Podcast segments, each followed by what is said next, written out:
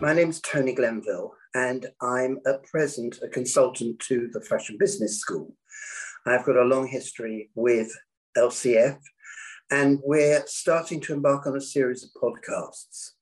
So I thought it might be an idea to just introduce them a little bit and explain to you what I've been working on with the team at the business school and what the purpose is.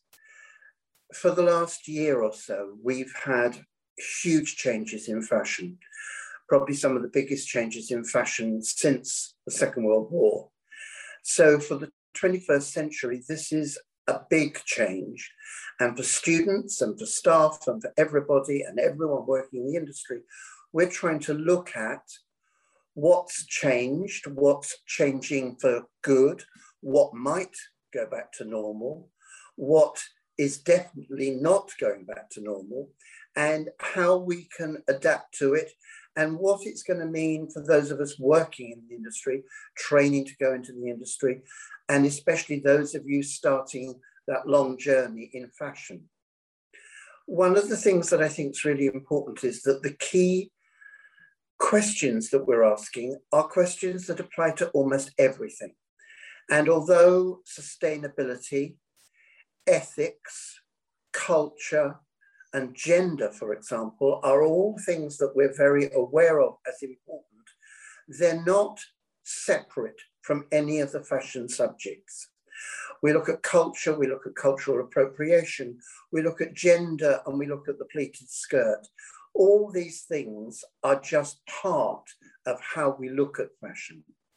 So we look at makeup, cosmetics, skincare, beauty, but all those other elements, gender, culture, ethics, sustainability, still apply. And they're not separate subjects. So, what I wanted to explain was that many of the, the podcasts that we're going to do, lots of these subjects will come in and out of them, but we're not flagging them up as independent from the fashion business whatever area it may be from hosiery, skincare, the, the entire fashion business, they are not separate subjects and not separate podcasts. So when we look at global versus local, the very big luxury brands versus the tiny little local brand, they're encompassing as well gender, culture, sustainability, ethical sourcing. And so that's really one of the key things I want you to understand is that whatever the subject of the podcast, it will touch on so many other areas. So I hope you'll find all of them useful, all of them interesting, to see how the seasonal calendar has changed. In the very first podcast, we talk about how it's changed and can't possibly really go back to where it once was how each little thing within the fashion business is like dropping a pebble into a pond. It causes ripples, and therefore the idea of seasons moving around and us not working purely for those seasonal fashion weeks means that trends and how we think about trends really has changed dramatically. And the difference between fashion in 2022 and fashion in 2019 is what we're really going to try and discuss, focus on, and help you to see some of the things that you might find useful and helpful.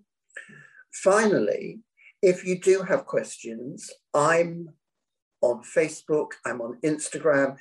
If you're that fascinated, you can find me and send me a message. I will do my best to answer. But otherwise, try and find out answers to your questions yourself. It's extraordinary now how much more transparent companies have to be online on their annual figures, on the declarations that they make about what they're doing. And for example, a company and a brand like Chanel can no longer just hide behind their massive logo and their power. People have to be told that prices are increasing, that you know this is how they're working, this is what they're doing. So do some of your own research. And I leave you with a thought, which yesterday evening I was watching something, and Princess Anne was asked why she thought the Queen was so extraordinary. And she said, she's curious. And I think that's the word we all need in fashion right now is to be curious. What's happening, what's happened, and what is going to happen. And finally, not to predict too much. The great danger is nobody really predicted a two year global pandemic. So to predict that navy blue is going to be bigger than black is probably the most dangerous thing we can do right now. Let's just look at what we know, look at the facts and figures, and see how, for example, the month's erratic figures for retail, even the retail figures for um, the biggest chains, and how even the strongest online brands are having erratic um, figures, we now know that even there we can change from week to week, from month to month. So, a long introduction. I hope it helps you to understand why we're doing the podcasts. I hope it encourages you to watch them and, um, or rather, listen to them. Sorry, watch, watching podcasts would be very boring. Um, listen to them and to enjoy them and to go back to them sometimes because if it's 10 or 15 minutes, maybe there's something at the beginning that has been superseded in your importance at the end of the podcast. So listen to them more than once if you want to.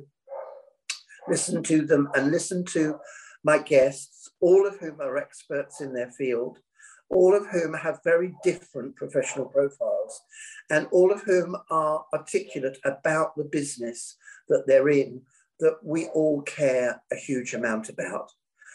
Thank you very much for listening. I hope you enjoy them and uh, good luck.